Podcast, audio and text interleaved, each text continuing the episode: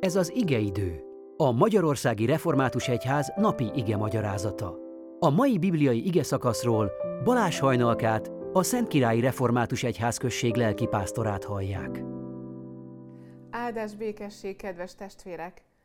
János írása szerinti evangélium 7. fejezet 40. versétől így szól hozzánk Isten igéje. A szolgák visszamentek a főpapokhoz és a farizeusokhoz, akik ezt kérdezték tőlük. Miért nem hoztátok ide? A szolgák így feleltek. Ember még így soha nem beszélt, ahogyan ő.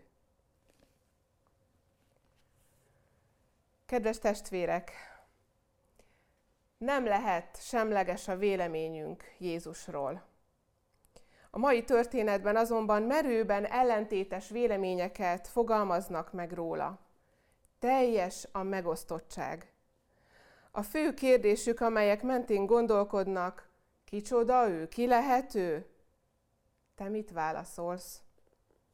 Vannak pozitív vélemények róla, és negatív válaszok is, amelyeknek következményei készülőben vannak hiszen már azt olvastuk, hogy templom szolgákat küldtek ellene a főpapok, hogy fogják el őt. Ennek ideje még nem jött el, de a zúgolódás, a találgatás, a mindent csak emberi szinten történő gondolkodás miatt ellenségként tudták csak látni Jézust. Csak származási, csak földrajzi tényezőkre figyelnek, ezek a főpapok, akik egyébként meg sem hallgatták őt, csak a farizeusok elbeszéléséből következtettek a negatív hozzáállásra. Úgy tűnik, hogy nem Jézus személyére, még csak nem is a szavaira és a tetteire néznek, és nincs is remény arra, hogy felismerjék az igazságot. A szolgák azonban, akiket Jézus elfogására küldtek, hallgatják Jézus tanításait, ahogyan beszélt, ahogyan igét hirdetett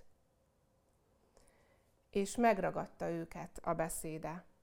Mert nem fogják el őt, és így nyilatkoznak róla, ember még így soha nem beszélt, ahogyan ő. Így megbizoljuk, hogy Jézus nélkül térnek vissza, akik számon kérik őket, és úgy gondolják, hogy őket megtévesztette Jézus. Őket is. Érezted-e már, testvérem, te is, hogy Jézus úgy beszélt hozzád, igéje által, mint senki más a világon. Ember még soha nem beszélt, ahogyan ő, hozzám sem. Lenyűz, lenyűgöző lehetett hallani élőben is, valljuk be, milyen jó lett volna ott lenni. Az emberek Jézus hatása alá kerültek. Már a többi evangélium is feljegyezte, hogy Jézus hatalommal beszélt, és nem úgy, mint az írástudók. Jézusnak Istentől kapott hatalmával szólt az emberekhez, és nekik így vagy úgy dönteniük kellett, hogy minek és kinek mondják, kinek gondolják. Te vajon ki tudod-e mondani, amit Péter mondott? Te vagy a Krisztus, az élő Isten fia.